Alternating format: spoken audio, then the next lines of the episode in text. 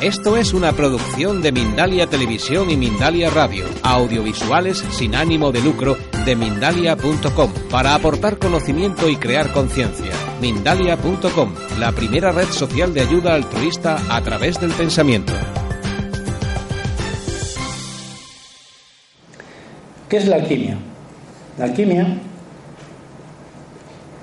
definida muy brevemente, sería una antigua ciencia, un antiguo arte, cuyo objetivo es la elaboración de algo que se llama piedra filosofal. Se llama piedra porque es una piedra. Como si tuviéramos una piedra en la mano. Es roja, pesada, cristalina.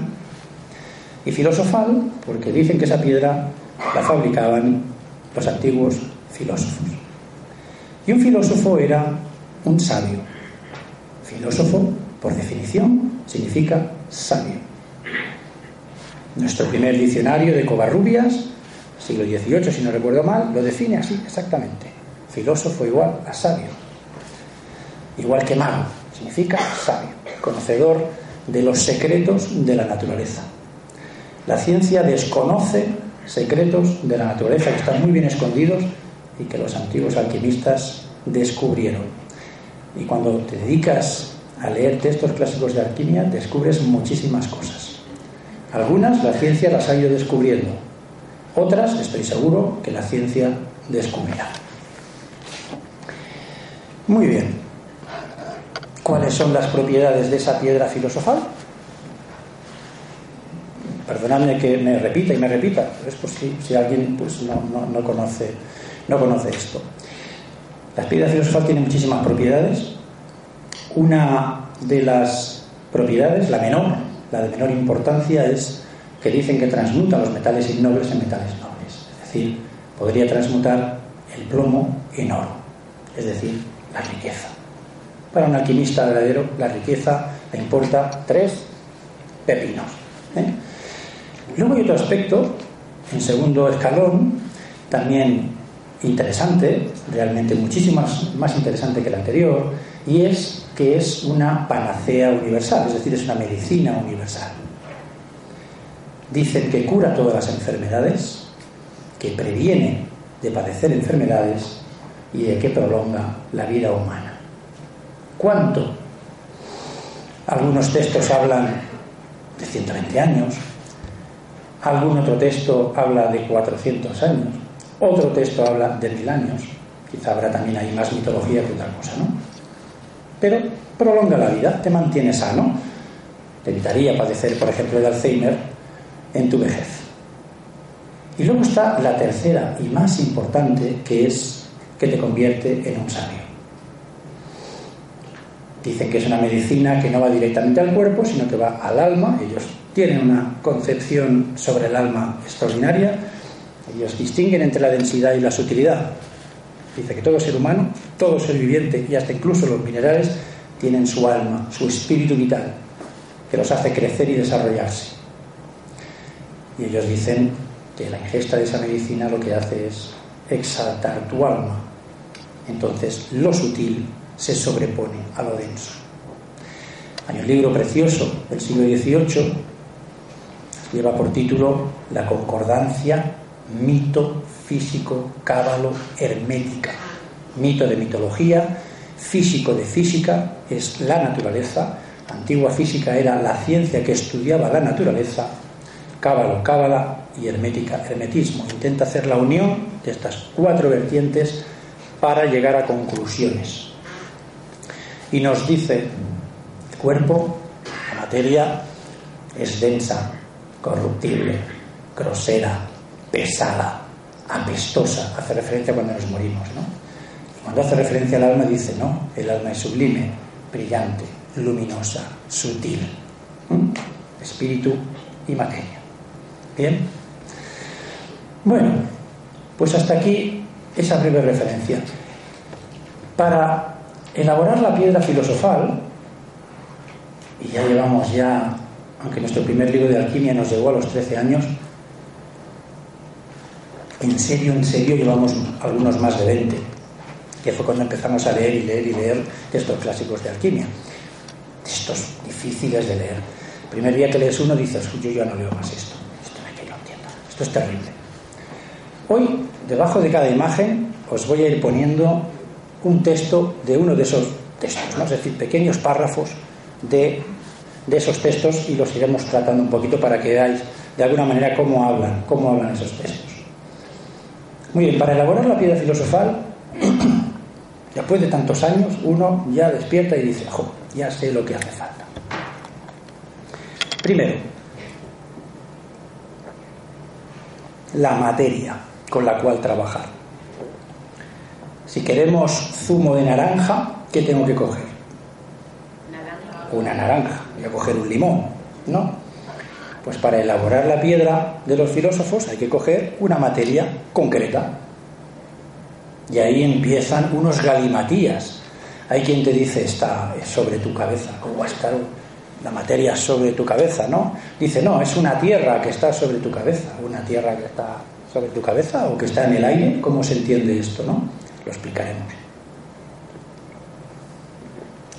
La segunda cosa que hay que saber es que los antiguos alquimistas trabajan con lo que ellos llaman su fuego secreto. También hablaremos del fuego secreto. Hoy vamos a desvelar muchísimas cosas. Es que pensé hasta que no tenía que hacer esta conferencia, os lo digo en serio. Pero la voy a hacer. Va a ser un legado. Y no solamente está destinado a vosotros, sino que está destinada para los alquimistas, a que no estén 20 años como yo, para que estén vivos el fuego secreto. Hablaremos. Los que se han quedado aquí antes mientras yo hacía prácticas han visto una imagen que refleja ya prácticamente el nacimiento de ese fuego secreto. Perdonad, pero es que los nervios me ponen la boca más seca. Muy bien, tenemos la materia, tenemos el fuego, vamos a tener que utilizar un vaso, un matraz, para poner esas cosas. Luego viene otra tercera parte, como trabajo con esa tierra, como trabajo con ese fuego. ¿Qué procedimientos utilizo? Si yo quiero hacer zumo, lo tengo que hacer así con la naranja, o coger el exprimidor para sacar el zumo. Pues qué procesos se necesitan, y ahí hay una complicación del 15 para llegar a la piedra filosofal. Y en cuarto lugar, se necesita conocer qué va a pasar en el vaso para que se haga la piedra filosofal. Y de eso también vamos a hablar. Los diferentes colores de la obra, etcétera, etcétera. Eso lo dicen muy bien y lo dicen muy claro. Lo que no hablan tan claro son los procedimientos que tú tienes que hacer en tu vaso para elaborar la piedra filosofal. Y a partir de aquí empezamos. Una de las cosas que hay que tener más claras y nos costó tiempo entenderlo también, fue el concepto de los cuatro elementos. ¿Sabéis? Cuatro elementos. ¿Quién se atreve? ¿Cuáles son los cuatro elementos? Tierra, agua, aire y fuego. Y la ciencia nos dice que el elemento tierra se corresponde pues con, con lo denso, el elemento agua con lo acuático, el elemento aire con el aire y el elemento fuego con el fuego de las chimeneas que conocemos. Pero cuando lees tratados de alquimia, sabes perfectamente que cuando están hablando del elemento fuego, no están hablando del fuego vulgar, sino que están hablando de otro fuego, de un fuego celeste, de algo imponderable, de una cosa que está escondida. Para hacerlo visual, me he traído estas muñecas rusas, matroscas o matruscas, matroscas, ¿no? Rusa. Raíz ma, madre, casi todas las palabras que suelen tener esa expresión ma, porque viene del bebé mamá, hacen referencia a madre o maternidad. Imaginaros, tenemos, como dicen los antiguos, una fuerza vital, una energía, un dinamismo universal, un fuego, le han dado multitud de nombres y dicen que lo invade absolutamente todo, que participa en que todas las cosas estén en movimiento, que todo se desarrolle, que la naturaleza despierte y haga sus ciclos. Sus ciclos naturales son las estaciones, entre otras cosas, primavera, verano, otoño, invierno. Sabemos que en el invierno el reino vegetal, ¿qué le pasa en invierno al reino vegetal? Se aletarga. Pero llega la primavera y ¿qué pasa? Se despierta. Es un renacimiento. Esto lo tenían muy en cuenta todos los antiguos. Y también decían, ¿y por qué la naturaleza renace en primavera? Y hacen sus fiestas, todas esas fiestas que se hacen. ¿eh? Llega la primavera, llegan los solsticios, llegan los equinoccios, es decir, se hace a lo que es el año y las estaciones del año se le hacen fiestas. Hay que saber cuándo tengo que sembrar, por ejemplo. Hay que saber cuándo tengo que recoger. Hay que saber todas estas cosas. Hoy los tenemos en calendarios. Antes lo observaban o ponían piedras o no sé qué donde el sol llegaba tal día, a tal sitio y cuando llegaba tal día, a tal sitio, sabían que tenían que hacer determinadas cosas y esas fiestas. No había relojes de pulsera ni nada de esas cosas. ¿Verdad? Era todo muy distinto. La comunión con la naturaleza que tenía el, el ser humano antes no tiene nada que ver con la comunión con la naturaleza que tenemos nosotros hoy en día. Muy bien. Ellos nos dicen, y voy a ser muy claro, que la luz del sol, la luz de la luna, la luz de las estrellas en el cielo nocturno nos proporciona la energía universal, la potencia universal, o como los antiguos llaman, los antiguistas, el espíritu universal del mundo, alma del mundo, fuego. Fijaros que la palabra espíritu tiene raíz pir, pir significa en griego fuego. Espir es raíz de espiral. Zorita ayer nos pasó espirales. Espir es raíz de respiración, acción de espir, respirar. Dicen los antiguos que Dios emana, como si se expandiera y se contrayera y envía sus influencias y se las trae. Que el mundo es cíclico, el universo este desaparecerá algún día para volver a nacer otro. Implosionará, se contraerá y volverá. ¿Eh? Es una inspiración continua, una expiración. Hablaremos de la tierra, cómo suda también. O todo eso, de eso hablaremos un poco también, ¿no? Esas inspiraciones, esas respiraciones. Neuma llamaban al espíritu universal los antiguos. Palabras neumático, neumología, vienen de ahí, relacionados con el aire. Aire y fuego. aire y fuego. Muy bien.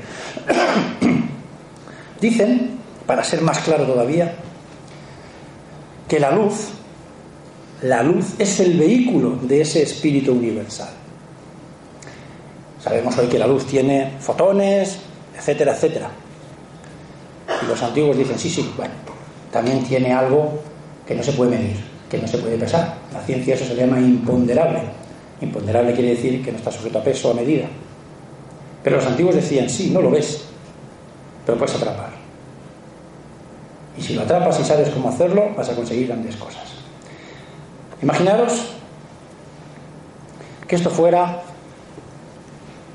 ese fuego universal, ese espíritu universal del mundo que lo invade todo, que nosotros respiramos, que el rocío lleva en su seno. Luego hablamos de eso. Ese fuego, en las noches de primavera, de luna creciente y llena, voy a decir como dicen los, los antiguos alquimistas en sus palabras, el cielo y el aire se llenan de espíritus astrales. Espíritus astrales, ese fuego, esa potencia. ¿La vemos? No. Dicen, está en el aire. Muy bien, está en el aire.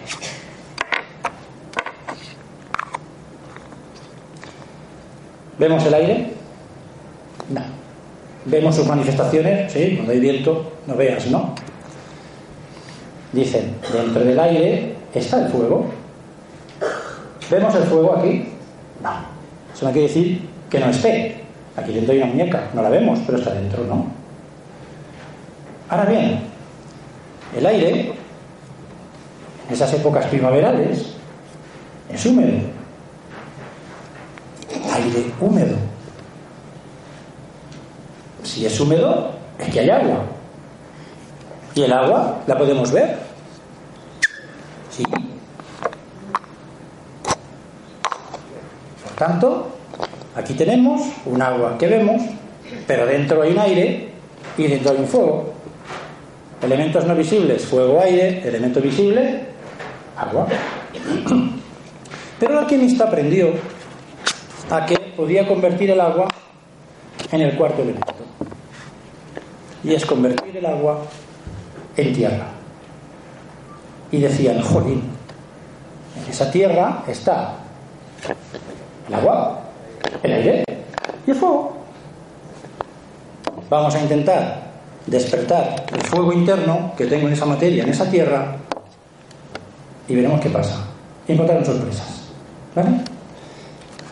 Digo esto para podernos en antesala de lo que vamos a ir ahora poco a poco a ver, ¿no? ¿Por qué el esplendor solis? ¿Por qué vamos a hablar del esplendor solis? Os voy a explicar por qué. Hace años estuve en Ávila, en un congreso, hace ya bastantes años, y se iniciaba una exposición en Ávila que se llamaba Las Edades del Hombre. ¿La conocéis? Pero como estaba en un congreso y iba pues acelerado con eso, me quedé con las ganas de ir a ver esa exposición. Y entonces hace unos meses vi que esa exposición es arte sacro, ¿eh? arte sagrado. que la hacían en Aranda de Duero y que acababa, no recuerdo cuándo, hace igual dos o tres meses que terminó. Digo, pues yo no me voy, bueno, yo quiero ver esa exposición, no. Y entonces cogí el coche y me fui a esas salitas que hago para, lo decía antes, ¿no? Para despejar el cerebro y me fui a Aranda de Duero a ver esa exposición. Todo arte sacro, precioso, me encantó. Pero me encontré con esto. Esto que veis aquí. Claro, la gente pasaba de largo. Pero yo no pude pasar de largo. ¿Y sabéis por qué no pude pasar de largo? Porque era como la aurora, unos lienzos casi transparentes, ¿no? Como los que comentaba hace un momento David. ¿Y para qué cuelga los lienzos ahí? Los lienzos son súper finos, se humedecen con facilidad cuando son buenos lienzos transparentes. ¿Qué pretende ese dibujo? Y vas al título y se llama Maná. Maná, el alimento de Dios. Los que. Eh, pues, es que es tan fácil como entrar en la Biblia, por ejemplo, y poner rocío en una Biblia electrónica y, verán, ¿no? Todas las virtudes que los antiguos le daban al rocío, pero te vas al Zoá y te dice, de memoria, el rocío es el alimento del alma de los justos, del alma, no del cuerpo, del alma. Va a lo más interno, ¿no? Y vas a otros textos sagrados y te hablan maravillas del rocío. Y vas al nombre del, del autor, que no sé si es verdadero o ficticio, y se llama Luis Mayo. Luis es luz, Luis Lucis es luz, y Mayo es el Mayo, es el mes por excelencia en nuestras latitudes, el mes de la Virgen, el mes de las flores, el mes por excelencia para recoger rocío. Claro, te encuentras con esto y dices, anda, ¿qué hace esto aquí? Pero si esto es un arte sacro, ¿y qué hace esto aquí? ¿Qué le han puesto? Porque se llama maná. Le han puesto por eso, ¿no? Y entonces dice, bueno, no acaba aquí la cosa. Salgo de la, de la exposición y me encuentro un stand, un stand de libros. Amigo, pero no era de libros, era Moleiro, editor. Moleiro Editor se dedica a hacer facsímiles de códices. Hace copias exactas de códices, de únicos códices. Y preciosidades, ¿no? Auténticas preciosidades y auténticas obras de arte. Y claro, yo sabía que Moleiro pues, pidió permiso a, la British Library, ¿no? la Biblioteca Británica, para poder hacer un facsímil de El Esplendor Solis. Y entonces voy allí, no lo vi, había un montón de códices, ¿no? Pero yo no vi el Esplendor Solis. Y voy al tío y le digo, oiga, ¿no tendrá usted el Esplendor Solis? Y me dice, sí, lo quiere usted ver. Digo, hombre. Y tal, me suelta ahí el tocho. Y me deja usted tocarlo. Y soy un enamorado de los libros antiguos, ¿no? Y bueno, pim pam, una por una sin prisa. Bueno, ahí hablando con él, hablando un poquito de alquimia con él y tal y cual. Luego me ofreció la compra, pero mis condiciones económicas no están para eso, ¿no? Pero, pero quiere decir que fue una gozada. Y apareció la idea y pensamos, bueno, Si nos hemos enfrentado al mutus liber, que hemos hablado aquí de algunas imágenes del mutus liber, ¿por qué no acometemos el reto de darle caña al esplendor solis? Entonces, bueno, algunas de las imágenes del esplendor solis mmm, me resultaron fáciles, ¿no? desde los ojos de un alquimista. Otras costaron más. Era como entrar en una meditación y decir, ¿qué me está diciendo? ¿Qué me está diciendo este hombre con este dibujo, no? Y así prácticamente salieron casi todas las figuras. Entonces, algo que creo que no se ha hecho, lo vais a tener hoy. Moleiro, este editor, ha hecho un grandioso trabajo, porque no solamente ha hecho un facsímil, se ha rodeado de profesionales y ha hecho de entrada una traducción correcta del alemán, luego os explicaré que ha habido traducciones corruptas que se han hecho, porque no se han hecho sobre el alemán original, sino que se hicieron sobre otras traducciones posteriores. Y eso va degenerando. Luego se rodeó del historiador del arte y le dio el punto de vista del arte a la obra. Se rodeó de un medievalista y le dio el entorno en el cual en el siglo XVI esta, esta obra se desarrolla. Y también de un experto en alquimia, pero de carácter académico, que le da una interpretación a las imágenes pero de carácter espiritual. Alquimia espiritual. Claro, ahora vamos a hacer una cosa que hicimos hace tres semanas, que creo que se hizo por primera vez en un programa de radio. Yo participo en un programa de radio que se llama Los Misterios nos miran, que se hace cada, bueno, lo hacemos cada martes allí en mi pueblo, y me atreví a, pues bueno, pues a, soltar ya algunas de las imágenes. Y hoy hacemos ya la guinda y le vamos a dar ya el toque, ¿no? De hacer algo que no se ha hecho. Creo que no se ha hecho. Es decir, interpretar las láminas desde el punto de vista o desde los ojos de un alquimista, desde alguien que trabaja con matraces y que trabaja buscando esa tierra de los filósofos y trabajando con ese fuego secreto para intentar descubrir qué es lo que le pasa a la materia, si sufre o no sufre realmente transformaciones, que las sufre, yo os digo yo que las sufre. Vamos a hablar un poco de historia de esta obra, del Esplendor Solis. El Esplendor Solis parece estar datado en el año 1582. ¿Por qué? Porque en tres de las 22 imágenes aparece ese número, 1582. Se desconoce el autor, es un códice, como he dicho, se llama códice iluminado. Códice iluminado. Un códice es, es un texto, un antiguo texto manuscrito, manus, mano, escrito a mano, que tiene una especial relevancia desde el punto de vista histórico y desde el punto de vista académico. Cuando estos códices encima son anteriores a la invención de la imprenta, la imprenta se inventó en el año 1450, el valor de este códice ya es que es estratosférico. ¿eh?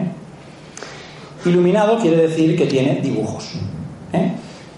Es un códice, como digo, que está dividido en dos partes. Hay una parte de texto y una parte de dibujos. Lo curioso es que el texto va por su bola y los dibujos van por su otra bola. Es decir, no hay una conexión, excepto en muy pocas imágenes, entre el contenido del texto y las imágenes. Es decir, las imágenes hablan por su cuenta y el texto habla por su cuenta. Por tanto, a veces te resulta difícil saber qué es lo que quiere decir esa imagen porque por norma general asocias texto a imagen. Y en este caso es prácticamente imposible, excepto en alguna imagen y una de ellas pues la vais, la vais a tener aquí. Muy bien, en cuanto a la historia de este códice de 1582 hasta 1600 y pico no se sabe nada y en la propia fuente que es la British Library cuando entras en su página de internet todas las imágenes que os paso son de la fuente de la British Library donde está, está, esta, donde está este códice eh, cuenta eh, la British Library, la biblioteca británica, que un cronista, John no sé qué, no me acuerdo del nombre, del apellido, escribe que el 2 de septiembre de 1680 está en el Palacio Whitehall del rey Carlos II de Inglaterra en su biblioteca, la Biblioteca Real, y ve el esplendor. Y hace una pequeña referencia de lo maravilloso que es. Pasan los años y tenemos Gracias. Bebo el agua como. Pasan los años y tenemos el códice en el seno de la familia Harley. Estamos hablando del siglo XVIII, mediados, primer tercio de 1700. La familia Harley. La familia Harley es una familia inglesa, potente, aristocrática, política. Son condes, los condes de Oxford. Pues dentro de este seno familiar hay un personaje que se llama Andrew Harley, que es un mecenas, patrón de las artes se llama eso en inglés. Un personaje que le encanta coleccionar libros. Tiene mucha pasta y compra todo lo que pilla. Y tiene una biblioteca extraordinaria.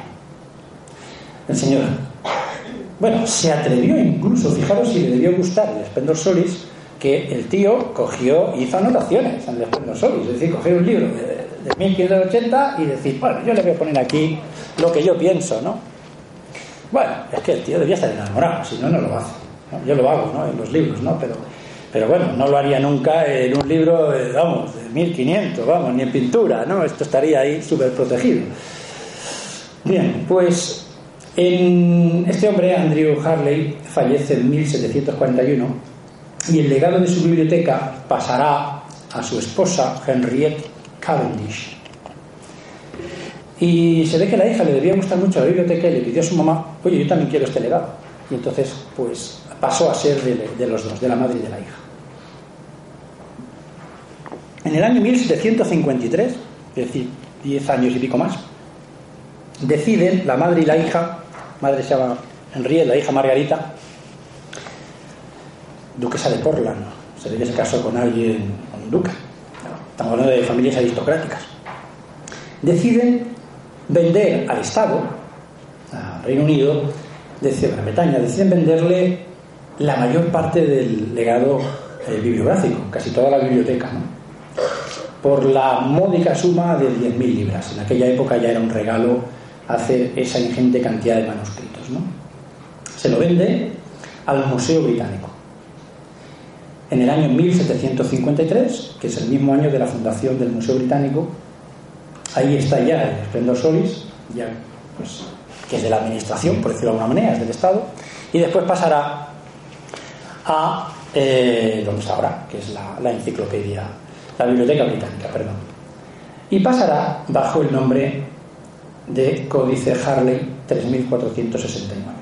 Es decir, si queremos ver este libro, decimos usted el Códice Harley 3469 o Esplendor Solis y vas y Hoy ya no hace falta, porque ya lo tienes en internet escaneado, o sea que todo es, todo es mucho más fácil. Hay una historia también, yo creo que es falsa,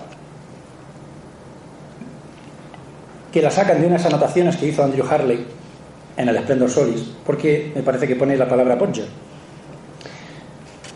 Se me ocurre pensar en Johann Friedrich Potcher, varón, el varón Potcher, del que hablamos, me parece que algún día aquí en la escalera de los sabios.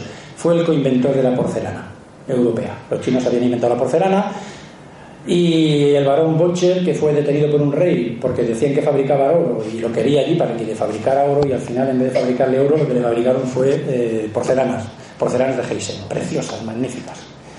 Entonces ya el rey, como sacó mucha pasta de eso, porque tenía los derechos ¿no? de propiedad, pues ya lo soltó, ¿no? Y, fue, la verdad es que Butcher fue un desgraciado, pobrecillo. Entonces, bueno, cuando estaba libre, pues eh, va y decide revelar la fórmula. Y coge el cabreo el rey y dice, ya está, ya se me ha acabado el rollo, ahora ya se me ha acabado la pasta. Pues a la cárcel otra vez, ala, por revelar el secreto. O fue un pobre desgraciado, ¿no? Pero yo no creo que eso sea real. Bien. Vamos a ver, otro libro. El Toisón de Oro, muy apreciado también por los alquimistas.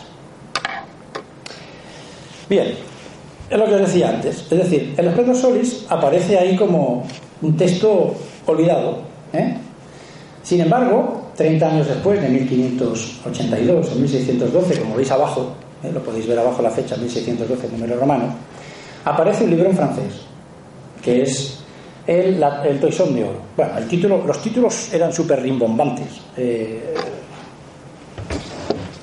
a ver, el Toisón de Oro, la flor de los tesoros, en la que está sucinta y metódicamente explicado el Tratado de la Piedra de los Filósofos, de su excelencia, efectos, virtudes admirables, y además de su origen, de su verdadero medio de proceder eh, para conseguir la su perfección de la piedra. En fin, fíjate, todo, esto es la, todo es el título, es unos rimbombantes un poquito vanidosos algunos, ¿no?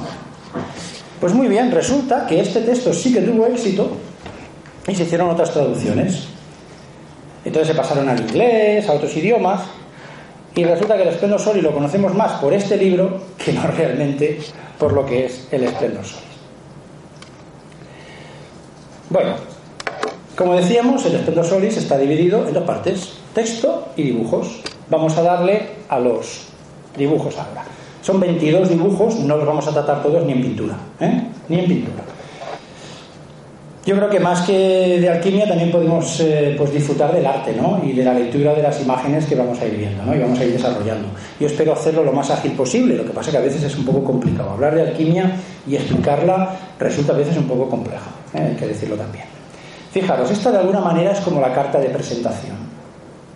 Dice arriba arma artis, ¿no? Arma artis, es decir, las armas del arte. Muy bien. Eso se refiere a la heráldica. Cuando hablamos en heráldica, en los escudos, hablamos de las armas, estamos hablando del signo distintivo de una persona, de una cosa, de una familia, ¿no? Sabemos que hay escudos de una familia, todos los pueblos tienen sus escudos, ¿no? Estuvimos en Olot, por ejemplo, ¿te acuerdas? Cuando estuvimos en Olot, Gloria y José, en Olot su escudo es una gran ala, en catalán, ¿no? Un Olot, un Olot, un Olot, ¿no? Un pueblo al lado que se llama Canet de Mar, de donde yo vivo, y el escudo, ¿por qué hay? Un canet, ¿qué es un canet? Un can, un perro, ¿no? Un perro. En fin, las familias tienen sus escudos, etcétera, etcétera. Los signos distintivos son las armas del arte. Muy bien.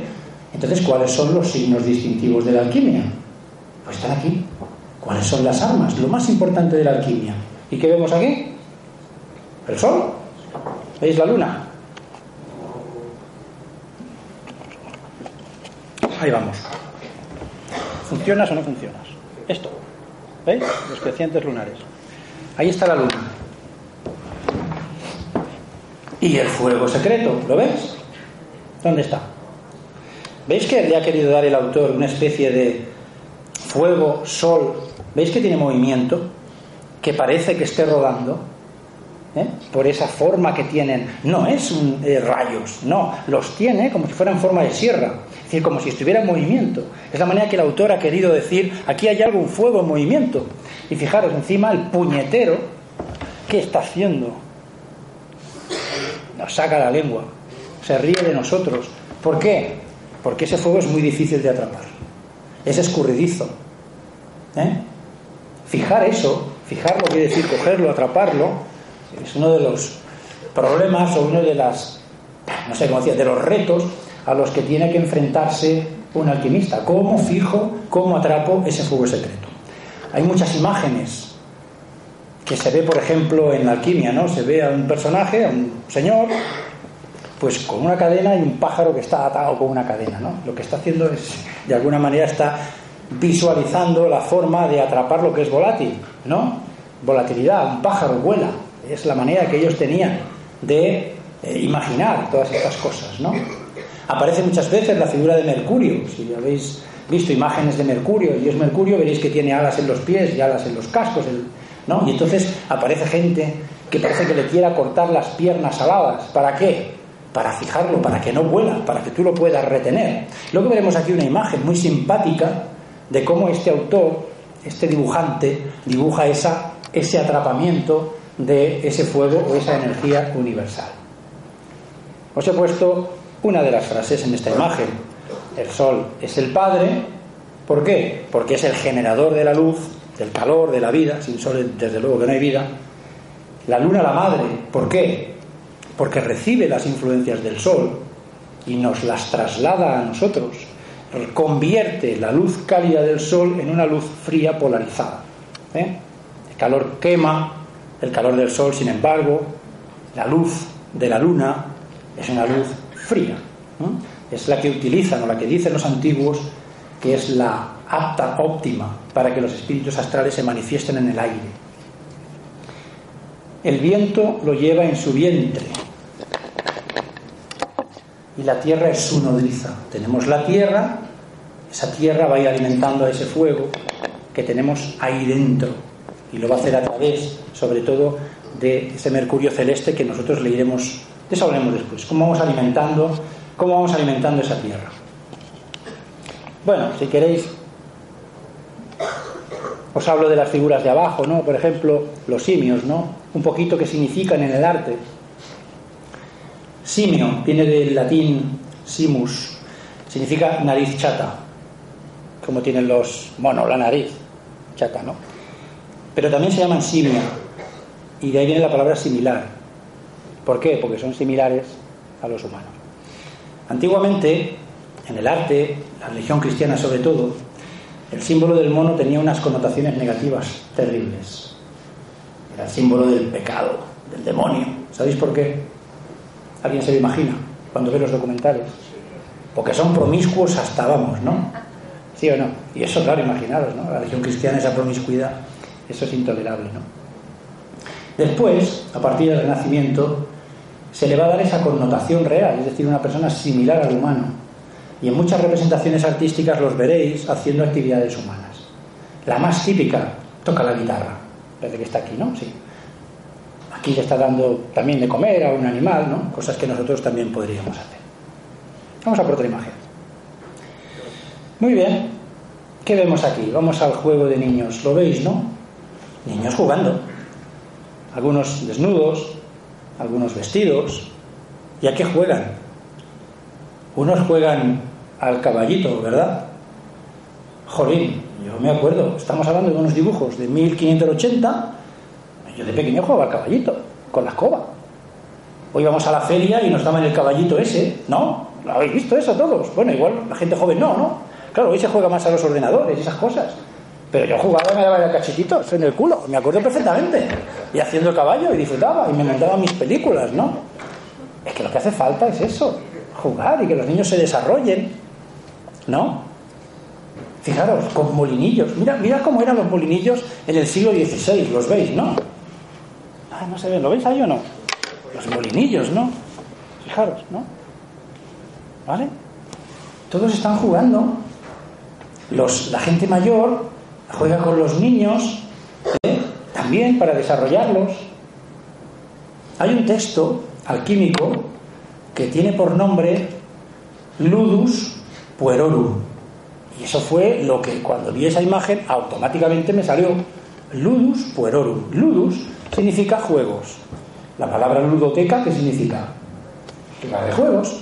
Ludus Puerorum. Puer en latín es niño. Juegos de niños. Claro, cuando los antiguos te dicen que fabricar la piedra filosofal es un juego de niños, que te podrían escribir aquí cómo se fabrica, no necesitan más. Y vienes con los textos clásicos de alquimia y algunos tienen 300 páginas. De ¿para qué tanto rollo? Si con una página lo tendrías. Porque es una manera de encerrar toda esa sabiduría, de camuflarla, para que no todo el mundo llegue. Solo los tenaces, los humildes, hay muchas cosas ahí que no sé si nos dará tiempo de hablar. Bueno, de hecho me comprometí a hacer una conferencia de una hora y me parece que también me voy a pasar otra vez. En fin.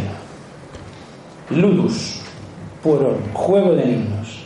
Los niños, símbolo de pureza, ¿verdad? Desnudos, ¿no? Que quiere decir abiertos, ¿eh? puros. Fijaros, ¿no? En el arte, cómo, cómo se dibuja un niño sano. Hoy vemos a un niño que está regordete, un bebé, y decimos, jo, pues igual que en el siglo XVI, exactamente igual. ¿Eh? Y lo vemos eh, eh, que no está gordito y decimos, tía, este niño no come. No cambian, los estereotipos continúan. Seguimos igual, ¿verdad? Es una imagen preciosa, ¿no? No sé, me viene a la mente la palabra puericultura.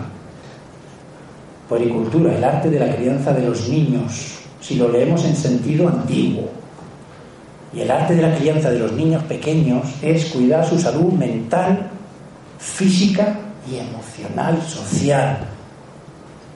O sea, hacer de ellos puericultura, culturalizarlos, hacer personas de los niños. Cuidar su estado mental, su salud mental, su salud física y sus relaciones sociales. Bueno, no sé, yo creo que No sé si hoy pasan estas cosas, no sé, si el sentido de puericultura de hoy es el mismo que, que tenían hace años. ¿no? Cuando hablábamos ayer con Juan Ignacio, ojalá las nuevas sociedades reciban los pequeños puericultura de verdad. Eso sería un reto. La tercera botella. No, esa no, que ya. Entonces lo acabamos en cuatro horas. No, la verdad es que una de mis conferencias duró cuatro horas y pico. Eso ya no puede ser. Bueno, no voy a ser tan malo esta vez. ¿Vamos bien? ¿Os aburrís? O... ¿Sí? Hablar de alquimia es denso. Hacerlo fácil no es tan fácil. ¿eh? Bueno, otra de las cosas que nos dicen los antiguos alquimistas, que hacer la piedra filosofal, además de ser un juego de niños, trabajo de mujeres. Y no lo decían en sentido despectivo, lo decían fundamentalmente porque el trabajo de mujeres, el típico trabajo de mujeres en, casi, bueno, es que hasta el siglo pasado, así, ¿no? Eh, donde ¿quién iba a lavar a los lavaderos? ¿Los hombres? No, lavaban las mujeres, ¿no? Y con cenizas, ¿verdad? ¿Y sabéis qué dice la ciencia que si dejamos la ropa tendida en luna llena blanquea más? Que tendrá la luna llena, que dice la ciencia que se blanquea más la ropa. Pues eso tiene mucha relación con la alquimia. Fijaros, ¿no? Lavan, lavan y secan, ¿verdad? Lavar y secar. Pues eso es lo que tiene que hacer el alquimista. Solve, coagula, disuelve, coagula, lava, moja y seca, moja y seca. Fijaros que sus vestimentas son de diferentes colores, ¿no? Es que aquí lo veo pequeño y sin gafas menos. Bueno, veis las vestimentas, ¿no? Colores, azules, rojos. Pero todo lo que tienden, ¿de qué color es? Es blanco. ¿Por qué? Porque el objetivo del alquimista es blanquear, lavar. Ellos llaman abluciones. ¿eh? De ahí viene, por ejemplo, pues que los que pues, son seguidores del Islam tienen que hacer sus abluciones, sus lavados, ¿no? Los alquimistas árabes utilizaban el término ablución, lavar, lavar, lavar. ¿eh? Lavar y secar, lavar y secar. La tierra negra que se te manifiesta debes lavarla. Secarla, lavarla, secarla, lavarla, secarla para que se vuelva blanca. Ese es el mensaje que nos están diciendo en esta lámina. Vamos por otra. Dos más. ¿Eh? Sí, por eso que muchísimas gracias a, a quien me ha permitido utilizar mi ordenador, porque seguro que hubiéramos perdido algunas cosas de estas, ¿no? Todo es un conjunto. De esto hemos hablado. El sol celeste y el sol central negro.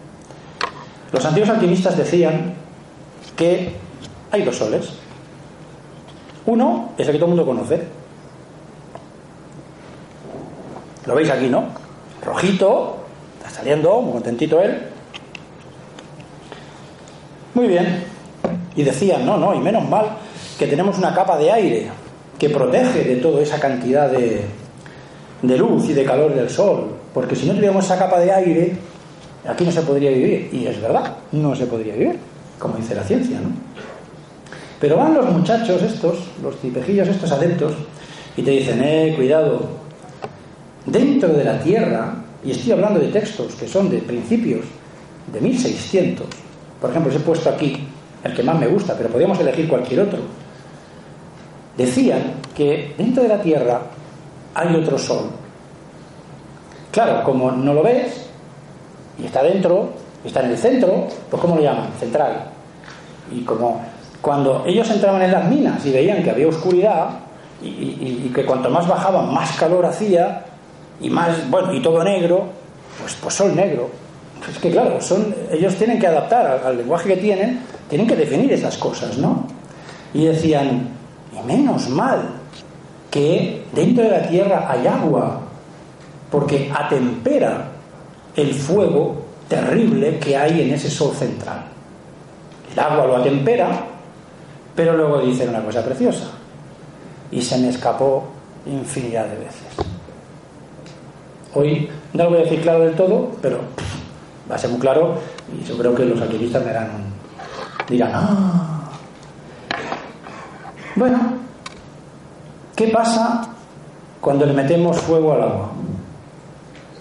Que hierve, ¿no?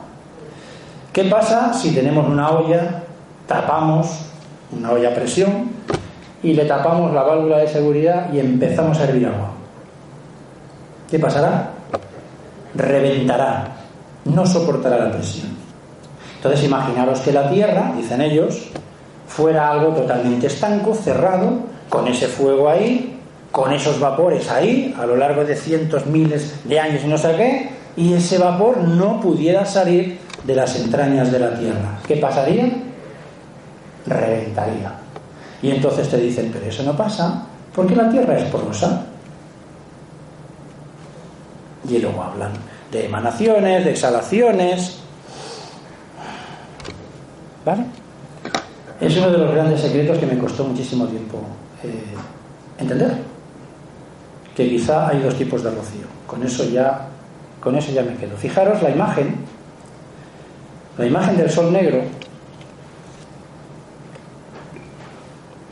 Vaya pájaro el tío, había leído tratados de alquimia. Fijaros, ¿no? ¿Lo veis, no? Está dentro.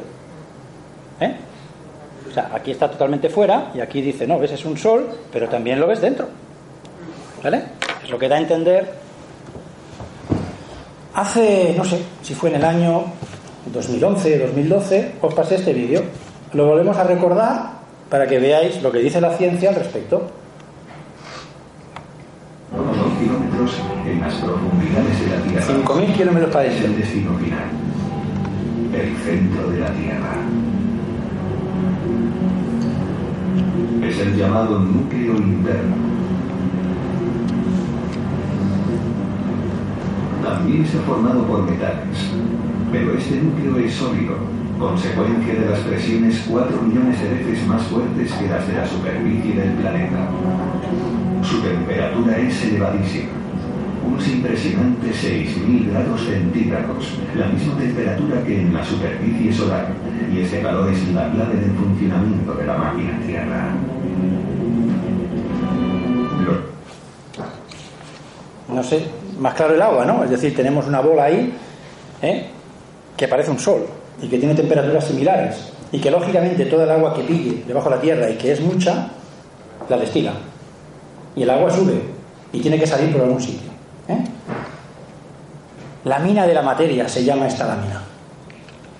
No ha dado guerra esta, esta Bueno, no, no, esta no. Me aparece muchísimas veces y no lo pillábamos, y no lo pillábamos. Hasta que entendimos esto. Ahí picotean los alquimistas mineros haciendo agujeros generalmente eh, cuando picotean y utilizan la forma de una mina o abren una montaña para hacer un agujero. Suele aparecer siempre un riachuelo de agua. Creo que aquí también está aunque no se ve muy bien. Que debe ser este de aquí por aquí. ¿qué agua deben no sé, es, es que claro, aquí nunca son claros, ¿no? En este, en este sentido nunca son claros. Vemos el sol eh, emanando, eh, la luna, ¿la veis abajo? La pasiva, el sol es el elemento activo, la luna es el elemento pasivo, es el agua que tiene que, o el aire que tiene que llenarse de todas estas influencias, y tenemos aquí a los mineros trabajando picando. Una mina no solamente es. Cuando hablamos de una mina, siempre pensamos en una mina, yo que sé, de un metal cualquiera, ¿no? Que sí. Pero una mina de agua también es una mina y siempre hacen referencia a la mina de su agua. A la mina de su agua.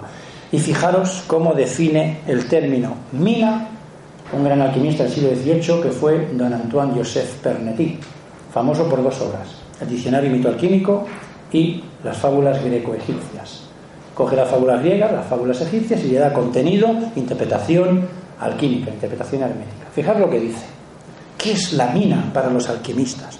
¿Os leéis bien? materia de la que se forman los metales y los minerales en las entrañas de la Tierra. Ya mal con la ciencia. La ciencia te dice que los metales son elementos simples, que están ahí desde no sé cuándo, y que si los sacáramos de aquí y nos lo lleváramos a la Luna, llegaría un momento en que no tendríamos metales.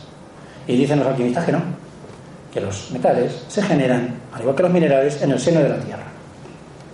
Y fijaros lo que dice. Es un vapor que el fuego central... ¿qué es ese fuego central? ¿No? ¿Pilláis o no? Destila, sublima hacia la superficie. O sea, más claro el agua. Si alguien quiere fabricar metales, ¿qué tiene que coger? No lo explico. Tengo, como sabéis, por internet y eso pues ya. Muy bien, y ahora vamos abajo. Fijaros abajo, yo no lo veo bien desde aquí. Aquí tampoco se ve, qué pena. Aquí pone Esther. Y aquí pone Asuero. Esther y Asuero. ¿Y qué es eso de Esther? ¿Qué es eso de Esther y Asuero? ¿A qué viene esto debajo de esta lámina, no? Bueno, pues tenemos que irnos Biblia, al libro de Esther, y entonces lees cosas como estas, ¿no? El rey persa, Asuero, Jerjes I, siglo VI Cristo, coge un cabreo con su esposa, Pasti se llamaba. Se cabrea con ella por desobediencia y dice, pues ahora voy a cambiar de esposa. ¿Y cómo voy a cambiar de esposa? Pues voy a llamar a todas las vírgenes, la mayoría de vírgenes, ¿no? mujeres hermosas, vírgenes del reino, que vengan aquí y voy a elegir a una de ellas, ¿no? Y elegirá a Esther. Esther era hebrea, era una profetisa hebrea, muy bella, sabia, filósofa. Y ahora vamos a hablar un poco de, muy cuidadosa de su pueblo hebreo, y casi que la consideraban una diosa. ¿no? Bien, Esther. Esther podría provenir de la palabra Istar, la diosa más importante en Babilonia, la diosa Istar. Bien, los fenicios, que son los dominadores del Mediterráneo en su época, traen esas tradiciones, ¿no? Porque van siendo heredadas, ¿no? Y se las llevan a, diferentes puntos del Mediterráneo. Y la van a traer a España también. Se van a ir a Tartesos. Y la van a traer con el nombre de, no de Istar, sino de Astar. Y de Astar pasará a Astarte. Muy bien. ¿Y qué es o qué significa la diosa Istar? Bien, ellos la consideraban la gran madre tierra. Vamos a analizar un poco esto. ¿Por qué la gran madre tierra? Igual que Isis, igual que la Virgen María, que es, que es una copia de la diosa Isis, ¿no? Las plantas, ¿dónde crecen? En la tierra. Los animales vegetarianos, por decirlo de alguna manera, comen plantas, ¿no? Los animales carnívoros comen carne. Pero si no hay plantas, no hay vida. Por tanto, la madre tierra es la que da en realidad la posibilidad de crecimiento de la naturaleza. Sin tierra no hay naturaleza. Es necesaria. Es la diosa de la fertilidad, de la frutificación, de los frutos.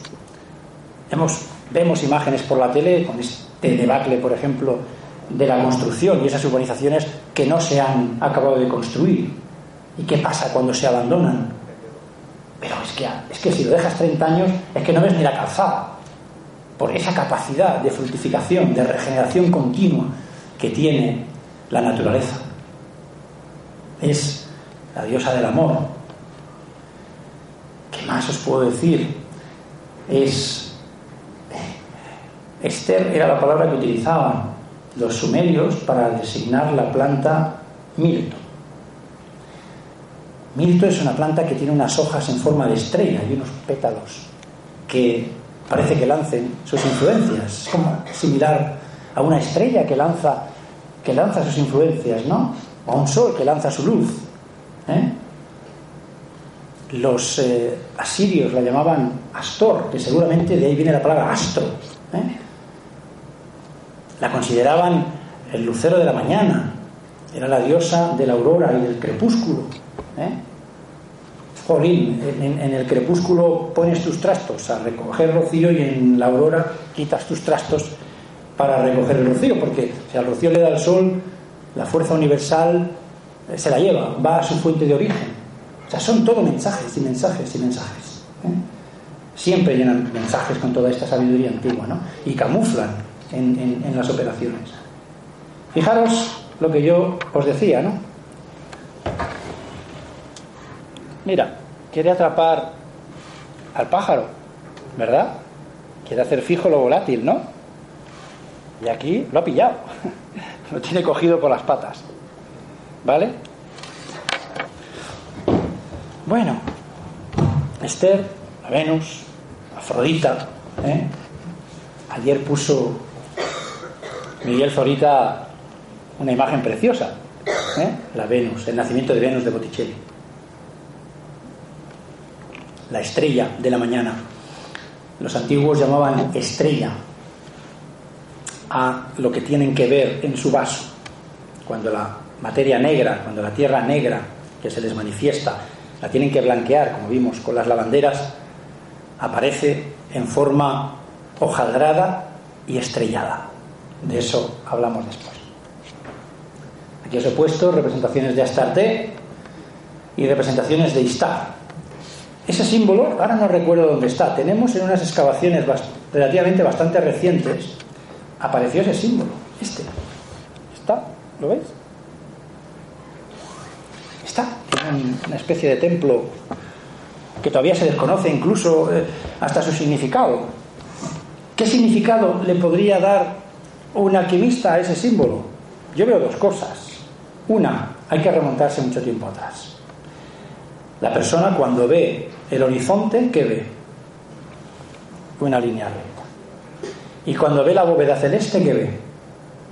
Una bóveda. ¿Eh? De alguna manera la unión del cielo y de la tierra. Pero si yo le pongo aquí un palito, ¿eh? donde tiene la mano, lo reconvierto en un palo que tenemos. El Hank, la cruz egipcia, símbolo de la vida, símbolo del alma, el alma es la que da la vida. Los antiguos lo tenían muy claro. Nosotros estamos aquí vivos y tal porque el alma nos está tirando para adelante. Lo que pasa es que el ego, el creer que somos fulano, mengano, zutano, pues hace que el alma esté dormida. Y dicen los antiguos, hay que eliminar el ego, hay que quemarlo en ese fuego, en ese tanor, para que también despertemos. Cuando despierta el alma es cuando te conviertes en un sabio. Fijaros, tiene unas lechuzas ahí, ¿no? Animales de la noche, símbolo de conocimiento, de sabiduría. Aparece desnuda, símbolo de pureza, con sus alas, volatilidad. Y cómo domina lo fijo, los leones, ¿no? Con esas garras. León, símbolo de fijeza, el rey de los animales terrestres, te tengo dominado, ¿no? Y otras muchas significaciones que tiene en el mundo de la alquimia. En fin, no solo representa al metal más eh, precioso, el león, ¿no? En fin, vamos a continuar porque si no. Aquí tenéis el mirto, ¿no? Fijaros, es una estrella que emana. Es una manera de. Claro, para ellos, pues qué es lo que ven, ¿no? Y fijaros que estará, como decía Miguel ayer, en proporción áurea. El número áureo, por ejemplo, contempla el 5. Y seguro que si contamos todos los pétalos que hay ahí, no se ha caído ninguno, estaremos en secuencia Fibonacci. Habrá también esa secuencia en esa, en esa flor. Otra imagen, el filósofo alquimista y su matraz. Vamos a hablar un poco de esta imagen. En la cinta, en latín, la traducimos, dice, de la necesidad de los cuatro elementos. De la necesidad de los cuatro elementos. Es decir, necesitamos el fuego, el agua, el aire, la tierra para poder desarrollar la obra. Va con su gorro rojo, ¿eh? el gorro frigio de los alquimistas antiguos. En Cataluña se trasladó en la forma de barretina, es el gorro típico catalán, con su barba. La barba significa conocimiento. Está señalando ahí el vaso. Este es el vaso que se utiliza. Fijaros la forma típica del vaso que utilizan los alquimistas, ahuevado con el cuello alargado. Es ahí donde se trabaja, en un vaso similar a este. Abajo tenemos el ciervo el ciervo es un símbolo de prudencia en el arte. ¿Por qué?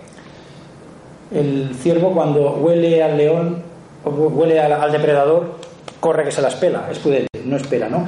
Luego dice, dice la tradición, que son enemigos de las serpientes, y cuando hay una serpiente la patalean. Yo no sé si es cierto o no, pero eso decían los antiguos. Y por esa virtud de que, como ellos interpretaban que la serpiente era pecado porque causa daños y no sé qué, y no sé cuánto, y es un animal maligno, pues entonces le daban ese sentido, ¿no? De benefactor. Tenemos ahí un pavo real del que después hablaremos. De los cuatro elementos ya hemos hablado antes. Esto también es una imagen preciosa que, que da mucha información, da mucha información. A la tierra de los filósofos, esa fijación que hacíamos de los cuatro elementos en la tierra, en forma de tierra, una tierra negra que luego veréis, tiene un fuego interno. Y como esa tierra, cuando la dejas secar al sol, se convierte en algo, como diría yo, negro, apestoso, con escamas, que tiene un fuego dentro, ¿qué símbolo le vamos a poner, qué imagen podríamos ponerlo a las características que os estoy diciendo? Pues a un dragón. El dragón escupe fuego, tiene fuego dentro. Además, esa tierra ha nacido de algo que era volátil, porque nació de un aire. Por eso le ponemos al dragón, le ponemos alas. ¿eh? Y fijaros, tenemos a ese dragón, a esa tierra ahí, y aparece, está todo dentro del vaso, ¿eh? el vaso del alquimista, fijaros, la misma forma, ahuevado, hacia arriba, y vemos a un niño, símbolo de pureza, que tiene dos cosas en las manos. Por un lado tiene un fuelle, y con un fuelle, ¿qué se le da? Aire, ¿eh? también se relaciona con el fuego, porque son utilizados para alimentar el fuego, para alimentar el fuego que hay ahí dentro, y por el otro tiene, pues, oh, perdón, está, parece como está echando agua. Sea, estamos haciendo una combinación de aire, fuego, agua. ¿Me explico? Le está dando, pequeño, símbolo de pureza, un agua y algo dentro que hay en el agua para alimentar a ese dragón, para darle de comer a esa tierra. Así es como se hacen los blanqueos. Los antiguos lo llamaban sobre todo imbibiciones, es decir, darle de beber. Otros lo llamaban rociar.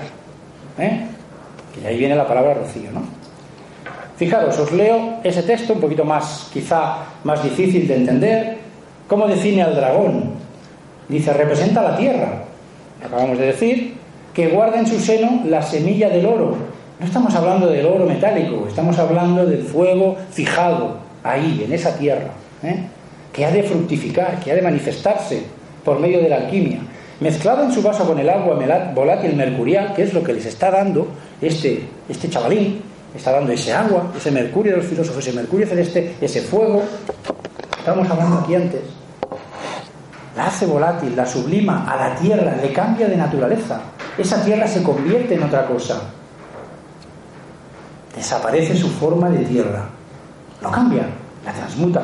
Es otra de las cosas que deben pasar en el vaso. Filósofos, árboles, pájaros vemos aquí, ¿no?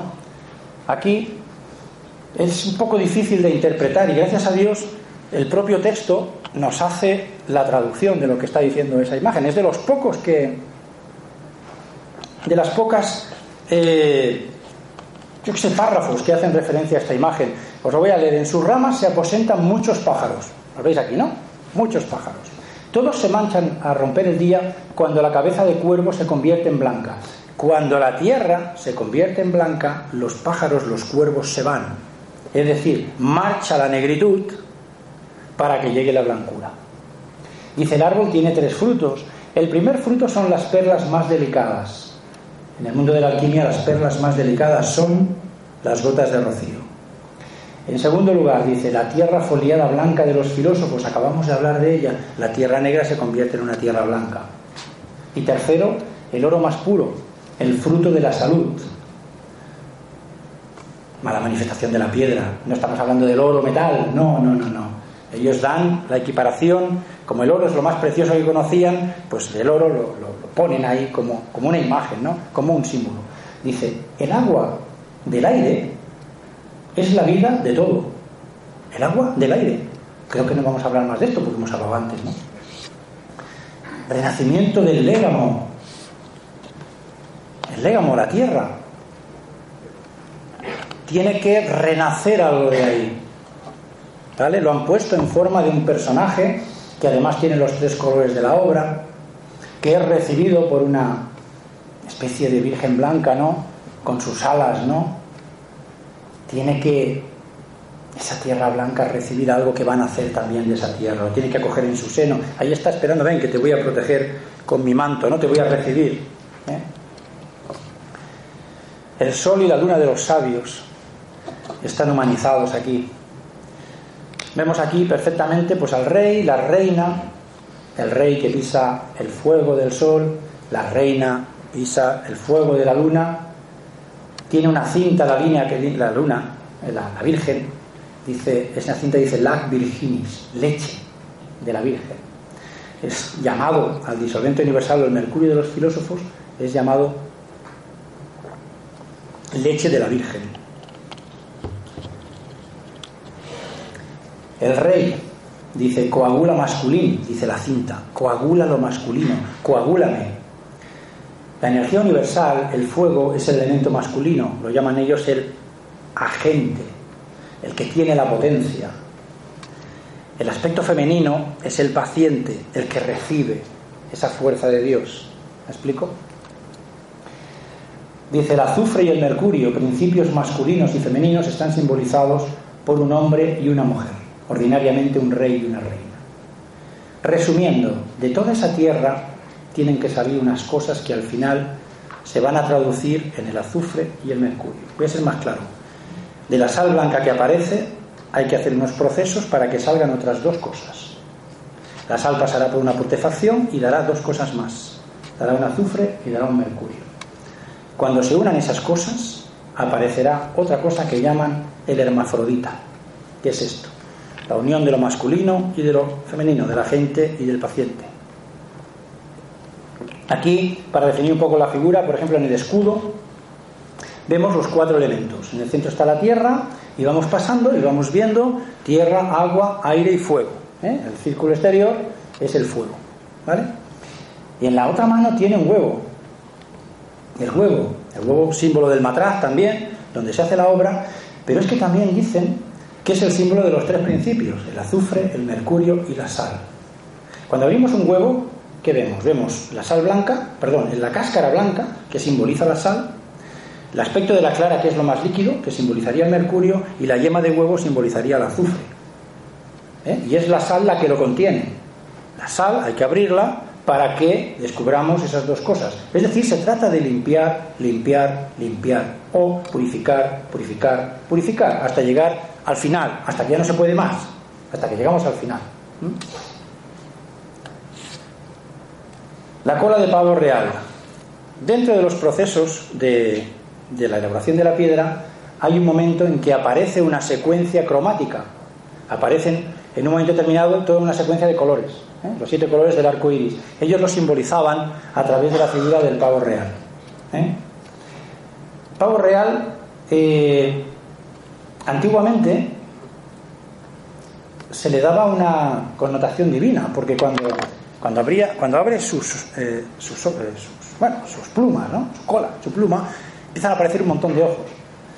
Y si os acordáis, en, en alguna conferencia, los que estuvieron, ¿no? hablamos de que a Dios se le, simboliza mediante un ojo porque es el ojo que todo lo ve, el ojo que todo lo contempla, ¿no? Y ellos decían, jo, mira, podemos asimilarlo a esos ojos que se ven ahí en la cola, a esos cientos de ojos que tiene, ¿no? Ese montón de ojos como, ¿eh? como un símbolo de Dios porque lo ve todo, ¿no?